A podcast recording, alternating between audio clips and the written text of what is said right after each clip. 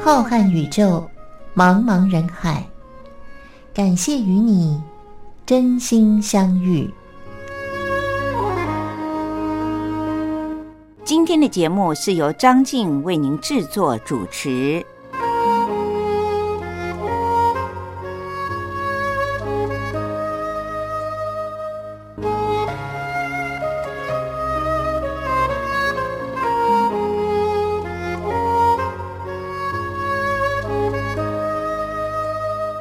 各位听众朋友，大家好，我是张静。又到了每个星期天的晚上零点十分，光华电台为您播出的《真心相遇》，是由张静在这个时间里面陪伴着您的时候了。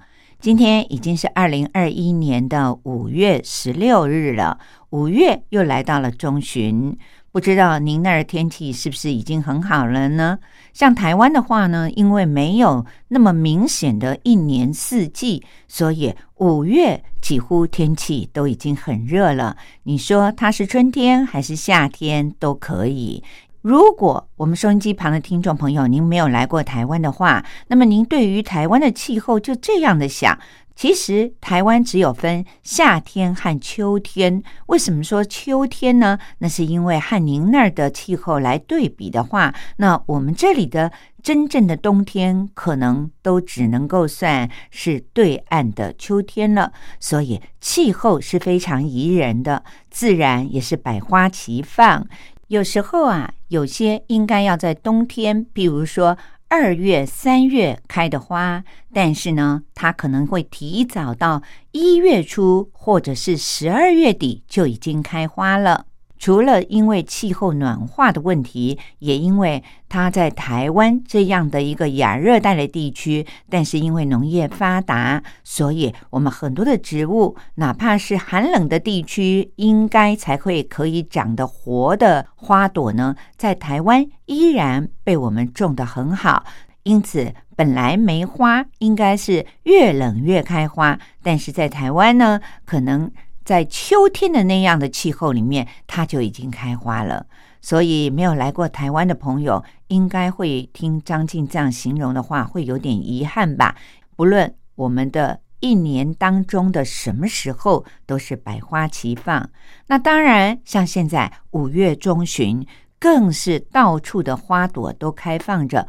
不论是应该春天开的，还是夏天开的，它都已经是。绽放的火热的不得了了，真的很希望我们收音机旁边，如果还有没能够到台湾来旅游过的朋友，将来有机会一定要来台湾走一走，您就会发现台湾其实是一个气候宜人、景色非常优美的地方哦。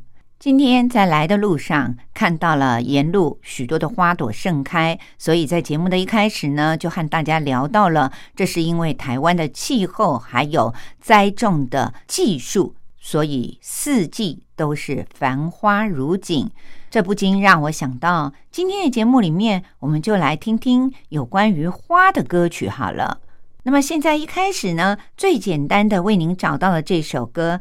就是很符合花的名称的一首歌，这是周华健所唱的《花儿》。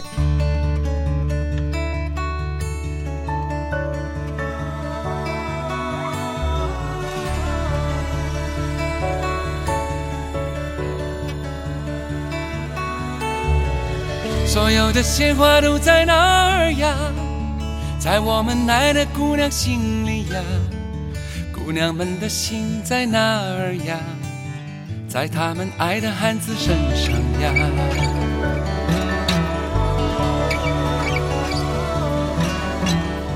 所有的鲜花都在哪儿呀？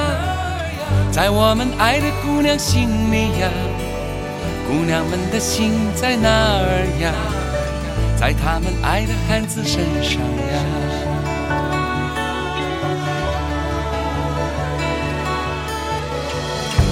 的孩子在哪儿呀？就在那远方，为了梦想呀。梦想在哪儿？梦想在故乡。梦想的土地让那花儿一朵一朵的绽放。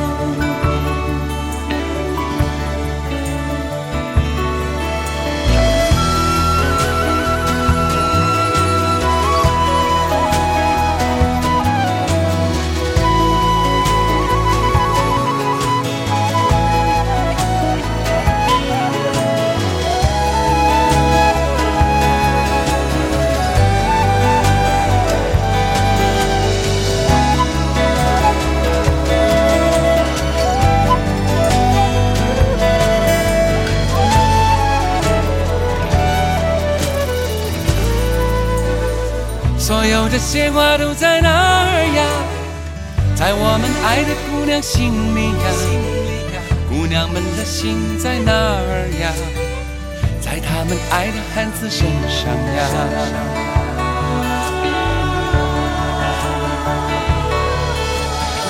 心爱的汉子在哪儿呀？就在那远方，为了梦想呀。梦想在哪儿？梦想在故乡。梦想的土地，让那花儿一朵一朵的绽放。亲爱的孩子在哪儿呀？就在那远方，为了梦想呀。梦想在哪儿？梦想在故乡。梦想的土地，让那花儿一朵一朵的绽放。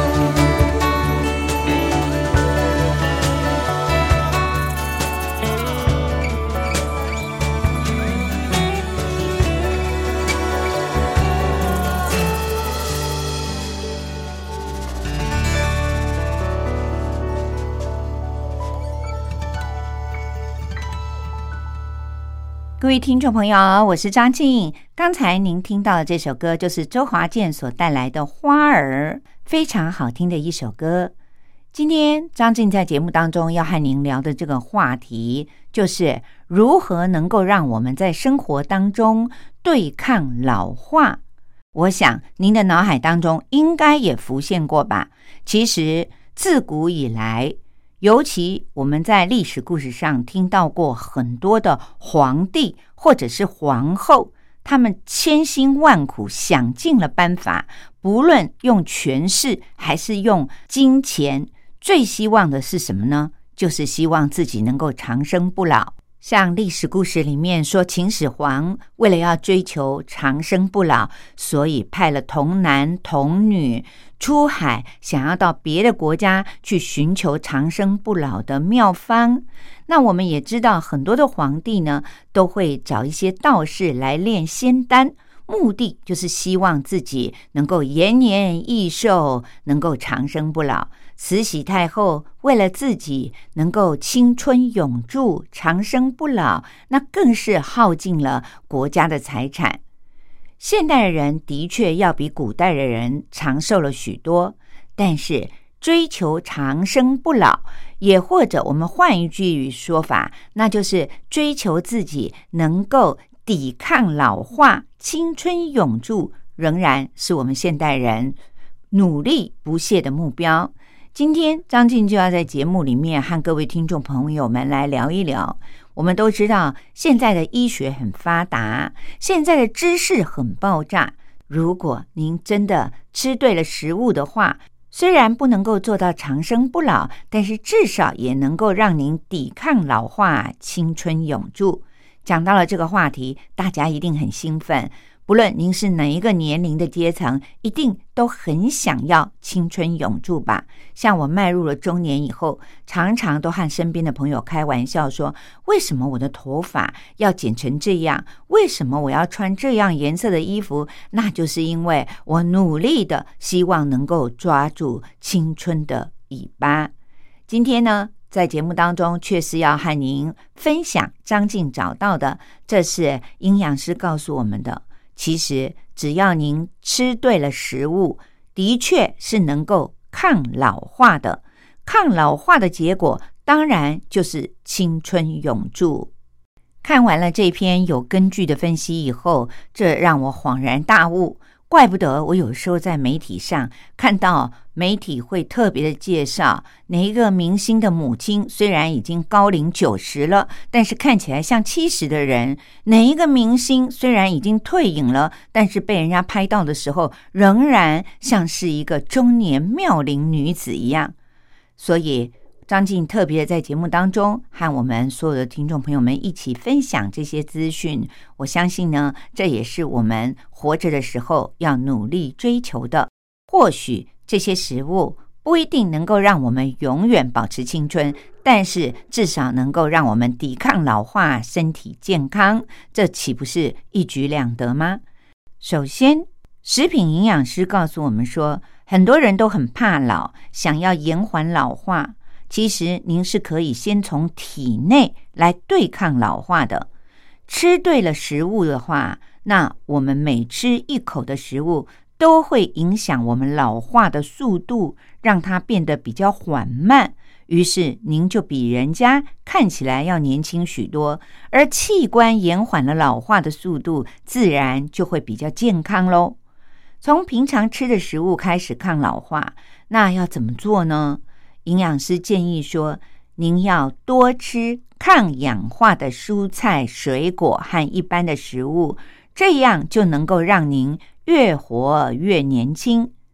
对抗老化，主要就是要清除我们体内不好的自由基，让细胞呢能够健康、能够正常。于是这个人就不容易生病，可以延长寿命。”并且能够青春永驻了。现在有很多的人啊，细胞其实是提前老化的，体内呢都产生了很大量的，就是刚才提到的不好的自由基。无论这些名词，什么自由基呀、抗老化，您懂还是不懂？但是说穿了，它就是让我们得了很多慢性疾病，器官变得比人家容易老的一个起源。所以，世界各国的营养研究者都在针对这个问题。他们的目标就是设定能够帮您清除身体内提早老化的细胞，还有就是不好的自由基，这样就可以达到目标了。那么，要吃哪些食物呢？营养师的建议是，您要多吃富含了抗氧化的，像酵素啊，还有。维他命 A、维他命 C、维他命 E 等等的营养素，以及含有丰富的植化素的抗老的食物。这个“植”是植物的“植”，它也是一种营养的成分，并且您在注意食物之外，也要养成正确的饮食习惯，这是很重要的哦。那么张静就会慢慢的帮您介绍。首先。抗氧化就是对抗老化的一个重要的关键。像番茄里面富含了茄红素，绿茶当中富含了儿茶素，而红萝卜当中所含的贝塔胡萝卜素，还有大蒜里面含的蒜素，蓝莓里面的花青素等等，这些都是属于刚才提到的植化素。植物的植，经过全世界营养师们仔细的研究和分析，发现这些植化素具有了增强我们身体的免疫力、预防您罹患心血管疾病，还有延缓老化等等的很多的功效。听到了这里，那各位听众朋友，刚才我为您举例的，像番茄、喝绿茶、红萝卜。大蒜、蓝莓，这些都是含有丰富的植化素的，您都可以多摄取一些。同时呢，现在有一个简单的方法，就是流行吃不同颜色的新鲜的蔬菜水果。因为我们刚才有注意到，您说绿茶当中的儿茶素是不是绿色的？番茄里面的茄红素是不是红色的？胡萝卜当中的。贝塔胡萝卜素是不是橘色的？那么蓝莓里面的花青素是属于青色的。如果我们每天都吃六种不同的颜色的，像绿色、黄色、红色、蓝紫色、白色、黑色的蔬菜和水果的话，那么我们就分别的可以从当中摄取到很丰富的不同的植化素，而且呢，也可以因为它们不同的颜色所含有的特殊的营养素呢，都能够让自己吃进肚子里面，慢慢的吸收了，这样就能够让我们变得更健康、更有活力。那像白色的食物呢，我们也许平常很少看到。但是它就是可以调控我们的血压高或血压低的一个很重要的颜色的食物，以及可以控制我们的胆固醇。那绿色的食物呢？它主要是可以维持我们健康的视力，还有强壮骨骼。黑色的食物呢，可以提高我们的免疫系统，增强，让我们的皮肤变得很润泽。于是就达到了女生最喜欢的美容的效果。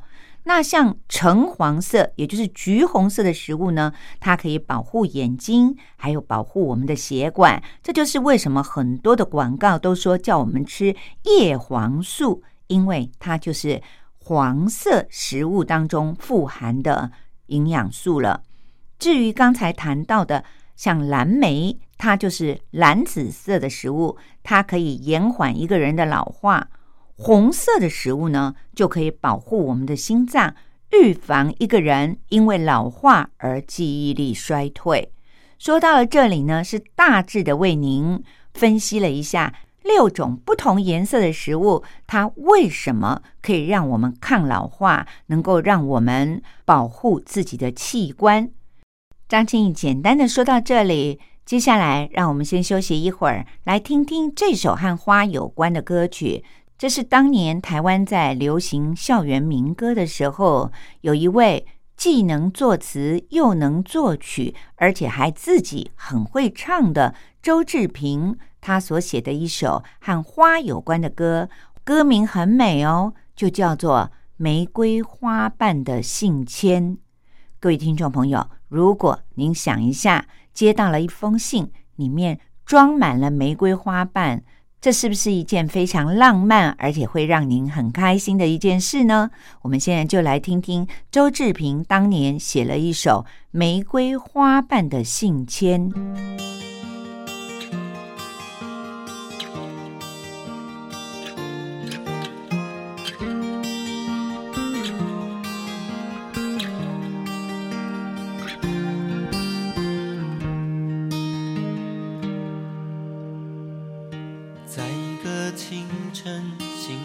的古镇边，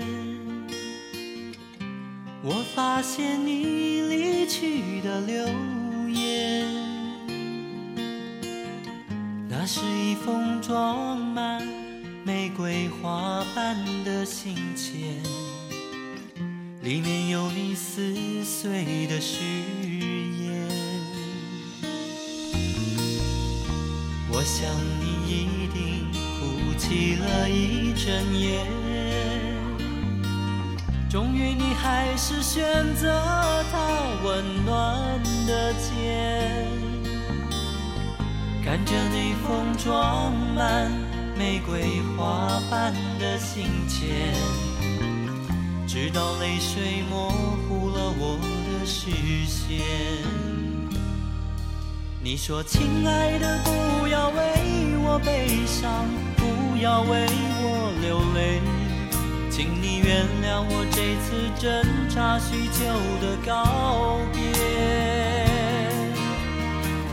一瓣玫瑰代表一份不舍的依恋，纪念我们曾经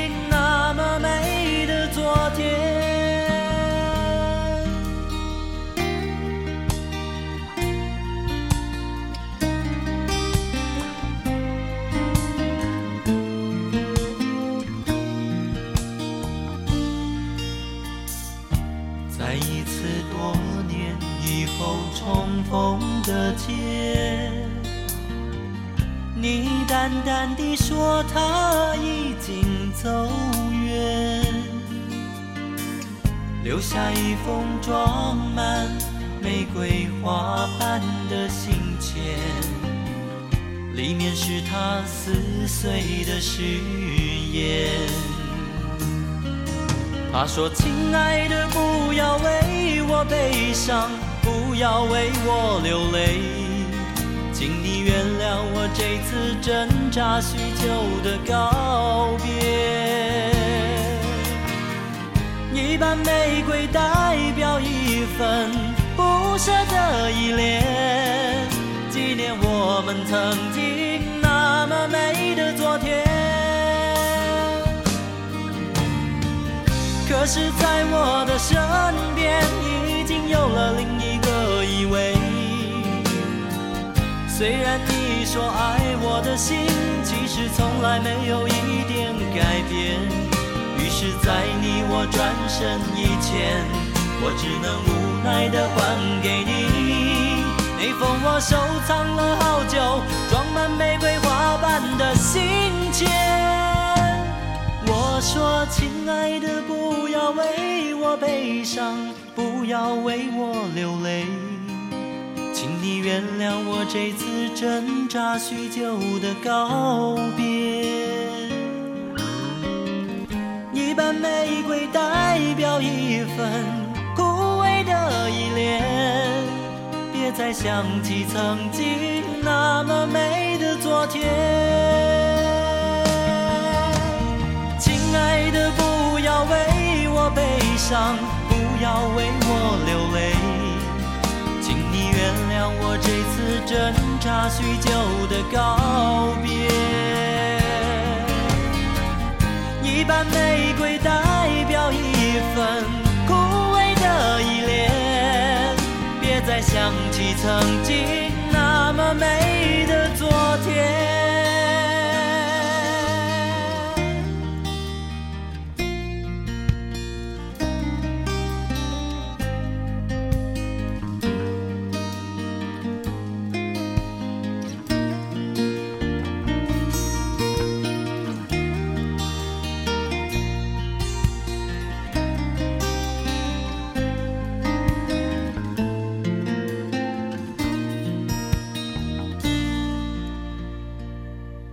各位听众朋友，我是张静。刚才在节目里面，除了和您聊到，现在经过国际上的营养学研究发现，如果我们每天都能够在一日三餐的食物当中吃到六种颜色的蔬菜和水果的话，就可以帮助我们延缓老化，对抗身体里面不好的自由基。也许这些化学名词您听不懂。但是刚才张静告诉您了，六个颜色的蔬菜水果，包括了绿色、黄色、红色、蓝紫色、白色和黑色不同颜色的蔬果。至于这些颜色的蔬果能够帮助我们身体的哪些能力呢？刚才为您介绍过了。那么接下来呢，利用这些时间，张静想要告诉您的就是营养学上研究。更发现，如果您经常吃以下我为您介绍这十大食物的话，不但能够增添您的活力、抵抗老化，而且还能够帮助您逆龄。这个逆呢，就是叛逆的逆。也就是说，我们如果一个正常的人，您随便乱吃。一定会慢慢的，因为时间的关系而显得越来越老。但是现在的医学要研究的就是如何让您逆龄，就是您的年纪呢，在您的外表上是看不出来的，是倒着走的。这是所有女性朋友都很期待也很喜欢的一件事吧？那么到底是哪十大抗老的食物呢？接下来您要仔细的听喽。首先，第一种就是茶，因为绿茶里面含有丰富的儿茶素，还有维生素 C、维生素 E 和贝塔胡萝卜素，以及铁和锌等等，这些都是抗氧化的成分，所以可以预防一个人大脑的退化，保护您不要罹患心血管的疾病。那么，第二大的抗老食物就是葡萄。葡萄因为含有很丰富的铁质，可以为我们补血气，让人的脸色看起来红润。第三就是番茄，番茄含有茄红素，它能够保护心脏血管比较健康，稳定我们的血压，减缓我们眼睛的黄斑部病变的发生。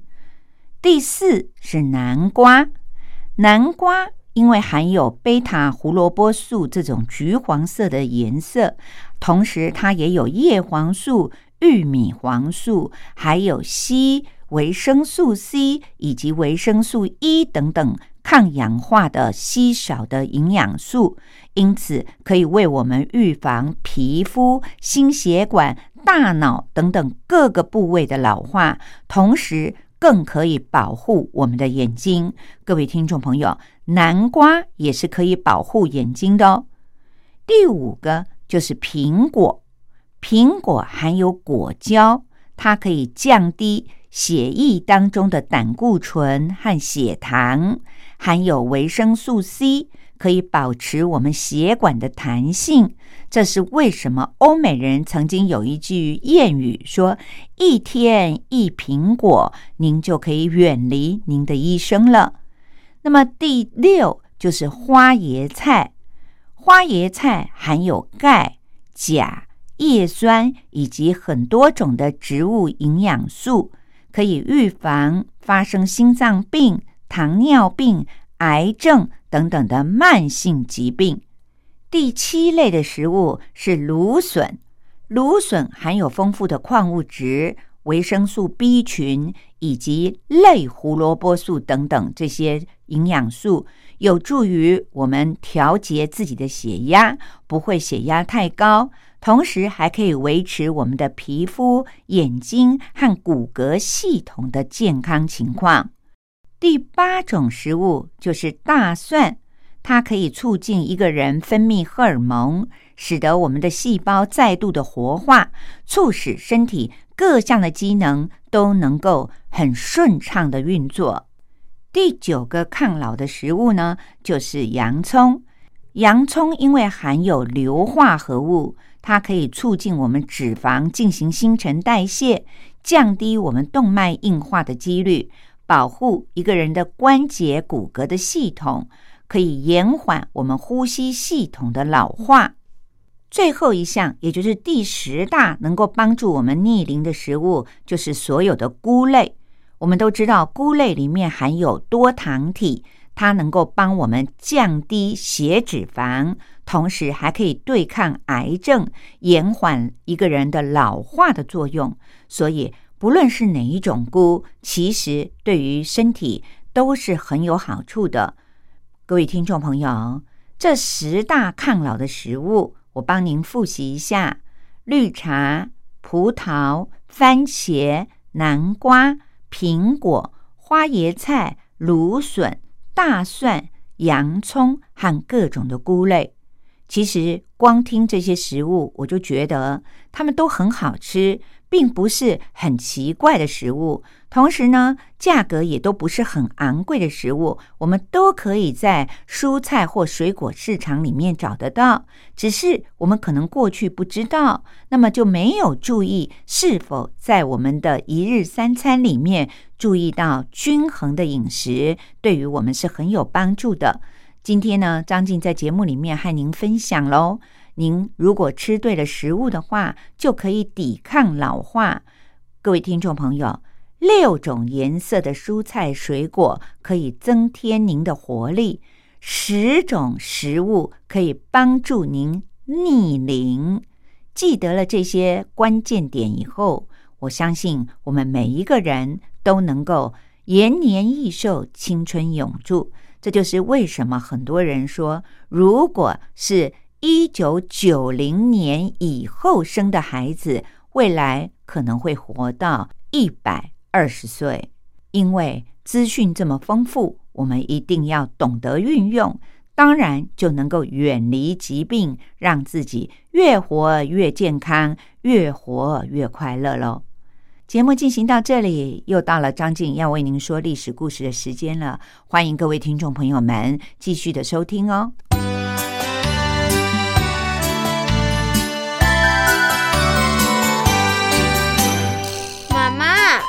好难学哦。不会啊，历史就是我们中华民族的故事啊。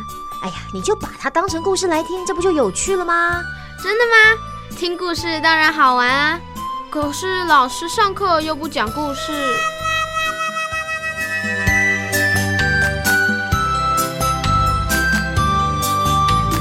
听光华小学堂说历史故事。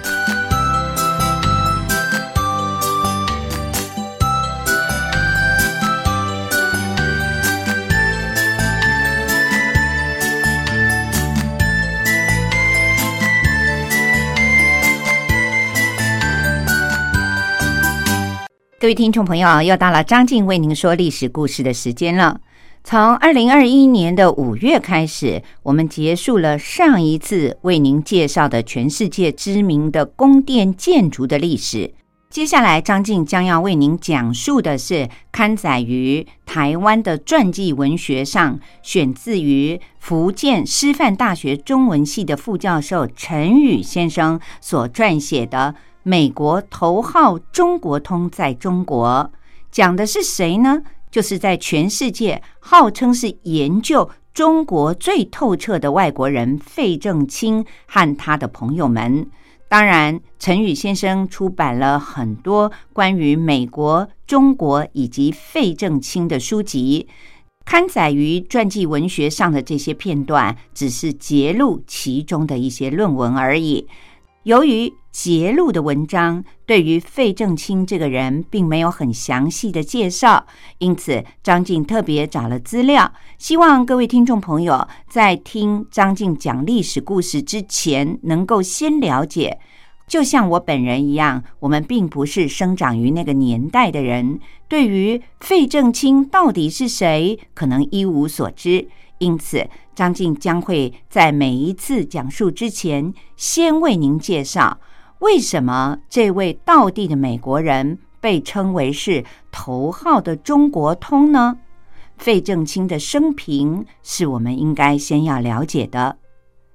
费正清是在西元一九零七年生于美国的南达科他州的休伦，他是父母的独生孩子。先后曾经求学于威斯康星大学的麦迪逊分校以及知名的哈佛大学。一九二九年，费正清获得了罗德奖学金，因此到英国的牛津大学去求学。他研究的题目是十九世纪中国和英国的关系。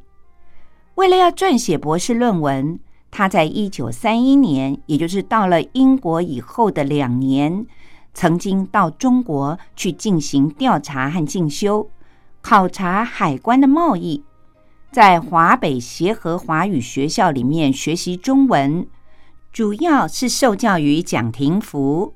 他也曾经短期的兼职清华大学经济史的讲师。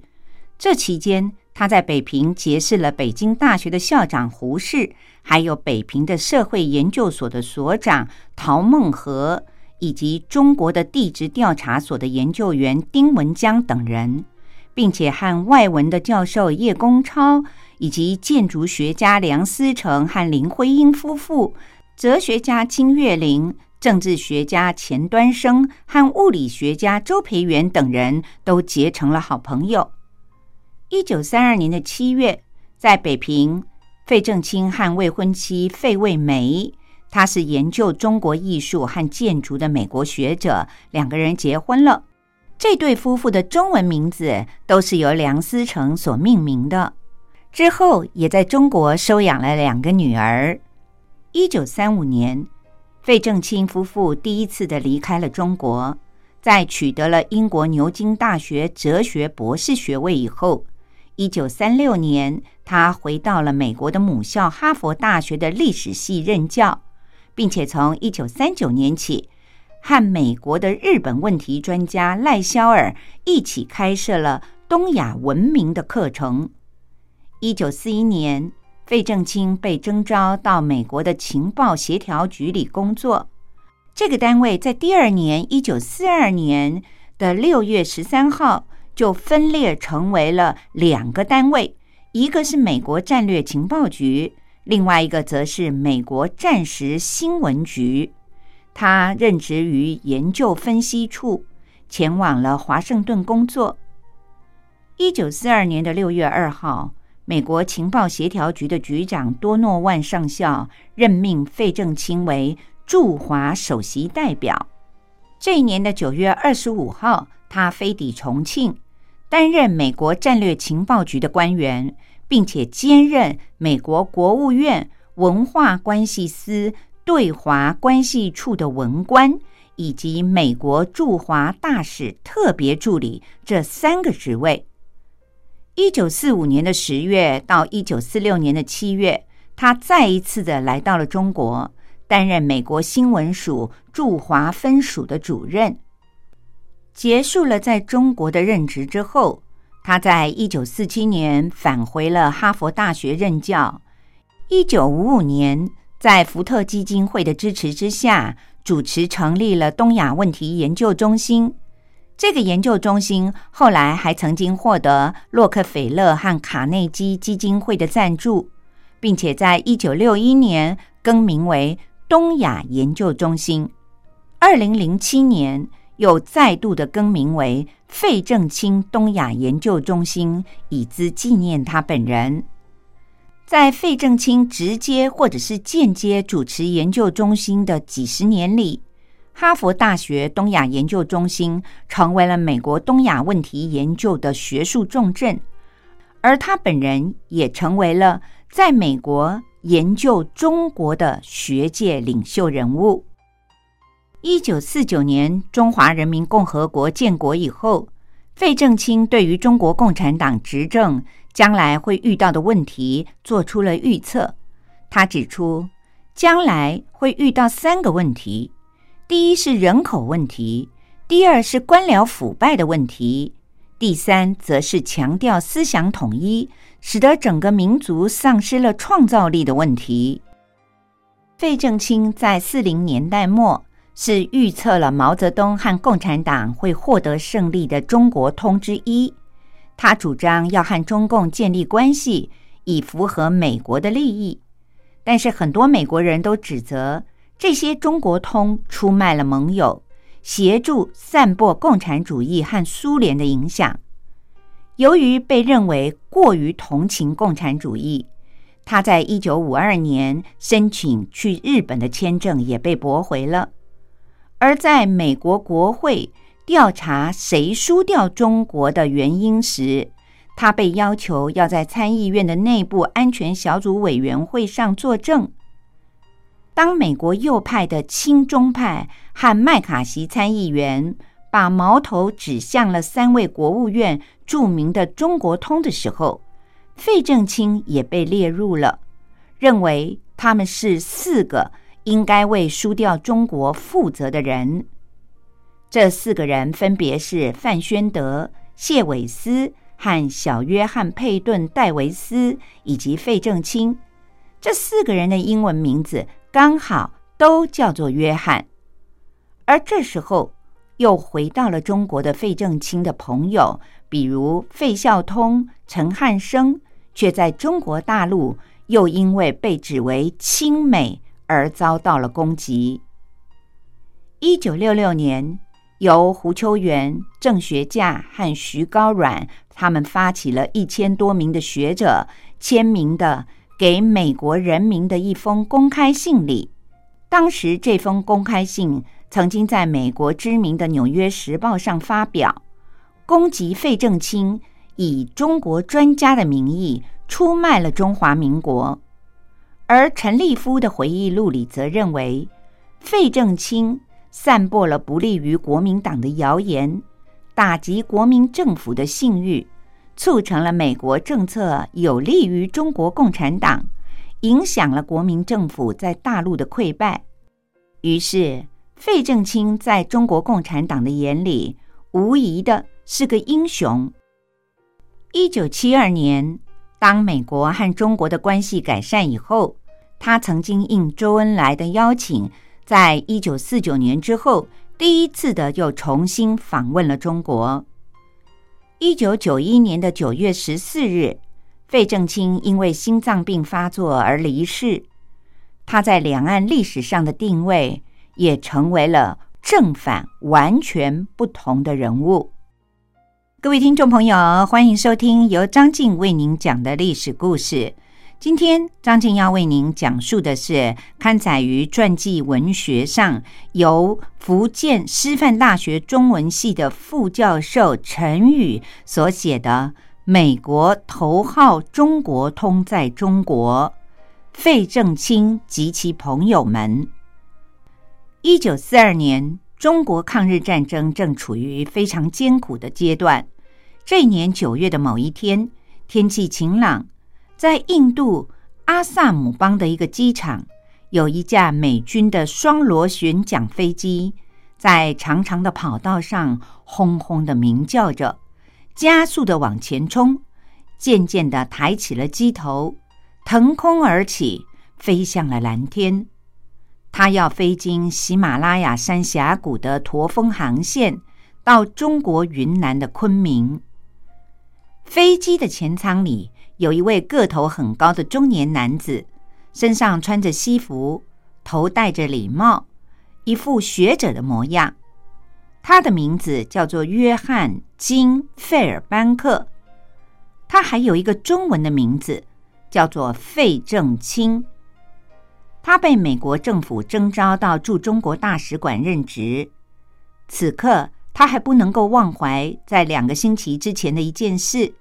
那是在印度转机的时候，在新德里的一家皇家饭店里，他很惊喜的遇到了两个人，一个是埃德加斯诺，也是《红星照耀中国》在中国翻译为《西行漫记》的作者。他和这位老朋友是旧相识了，以前在上海、北京就曾经有过来往。斯诺报道中国。而费正清研究中国，两个人有很多共同的话题。费正清认为，斯诺很客观、真实的报道了中国的情况，是一位真正的记者，而不是凭着意识形态先入为主判断是非的宣传家。在皇家饭店里，他还遇到了另外一个人，是自己当年的学生，名叫白修德。白修德戴了一顶像蘑菇一样形状的阔边遮阳帽，汉斯诺都穿着战地记者土黄色的卡其布衬衫，还有短裤，佩戴着绿色的肩章，非常的潇洒。斯诺他是打算经过波斯前往俄国，而白修德则是要去香港。费正清回味着和这两位旧识邂逅的愉快。他一时之间忘掉了航程的艰险，逐渐的，飞机进入了喜马拉雅山群峰峭立的峡谷里。当时飞机还没有喷气引擎，爬升的能力很有限，而且又缺乏了地面有效的导航。飞机总是小心翼翼的在捉摸不定的气流当中摇摇摆摆、左顾右盼的飞行，还要不时的提防。日本零式战斗机从他们占领的缅甸起飞，要是偷偷的隐蔽在高处团团的云层里，突然的冒出来，轰隆轰隆的给你几炮，那真的就完了。面对此情此景，费正清不禁感慨万分。他第一次来到中国，那是整整十年以前了。一九三二年，他到中国学习汉语。他的老师告诉他说：“中国有一批历史档案即将要开放，并且启发他认识到了中国历史很悠久，文化灿烂，很多领域都还没有人涉猎过，充满了机遇。只要深入进去，是可以大有作为，而且有所建树的。”再加上费正清自小对于遥远的中国就怀有一种很好奇和神秘的感觉。在西方，自从意大利人写的《马可波罗游记》，还有西班牙人门多萨所写的《大中华帝国志》问世了之后，就吸引了一波又一波的探险者、考古学家和传教士们来到了中国。他们的见闻和著述，把历史的中国渲染的既神秘富庶又绚丽多彩，令人非常的遐思。中国历史的悠久，更是令费正清神往。美国的历史才两百年，而中国的历史上下已经五千年了。中国的历史上有九个大一统的王朝，有被称为第一帝国的秦汉。第二帝国的隋唐宋，还有第三帝国的明清，这些历史资料的丰富是无可比拟的。对于研究历史的人来说，是一个永远都挖掘不尽的丰富的矿产。还有，在中国文化圈里，日本、朝鲜、越南、东南亚都受到了中国文化影响，非常的深远，更是令人惊叹。于是。费正清他就立志要以研究中国作为毕生的事业，终于他也成为了美国知名的哈佛大学的教授，著名的中国问题专家。十年前，他曾经来到中国，是乘着轮船阿德勒号，经过了太平洋，从有“东方巴黎”之称的上海堂而皇之的进入中国的。但是如今。历史上堂皇的中华帝国的威严早就已经烟消云散，中国几乎快要被困死了，对外的通道全都被堵住了，东面的太平洋几乎快成为了日本的内海，日本的战舰、潜艇经常的出没，攻击盟军的船只，封锁了中国东部和东南的沿海港口。中国北面和西北面都跟苏联接壤，但是苏联正在吃力的应付欧洲战场上的德军的进攻。出于自身安全的考量，他和日本签订了《苏联日本互不侵犯条约》。中国北面的通道也已经无法通行了。中国的西南面是法国的属地印度支那，也就是现在的越南。日本打败了法国的军队，于是从河内到昆明的铁路运输线几乎完全的被切断了，最后也只剩下滇缅公路了。